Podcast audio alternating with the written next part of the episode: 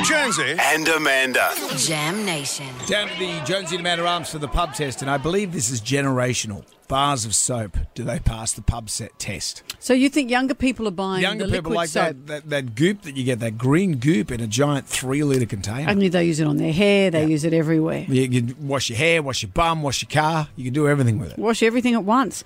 I was reading also that y- that people believe that bars of soap can be covered in germs. Th- That's not true, is it? the Odd hair on there. Yeah. I often thought that too. All those companies spending millions of dollars to see how to grow hair. Just look at the soap at home. It's easy. Bars of soap.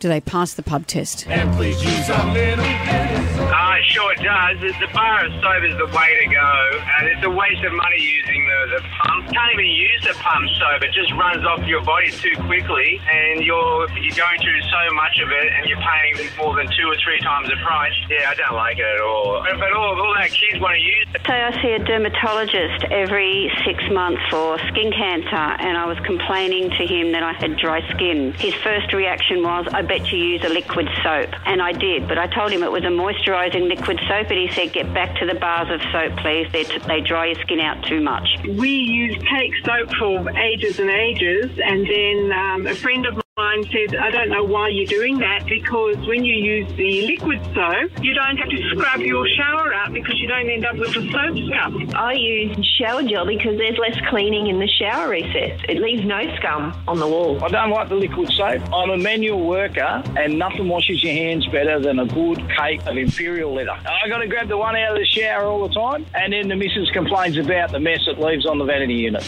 Yeah, there you Simon Tahiti. Exactly. When you're on the plane, you can't put the uh, liquid soap down. You can't put a seatbelt on liquid soap. Is anyone listening to I this think argument? we've wrapped that argument up perfectly with that.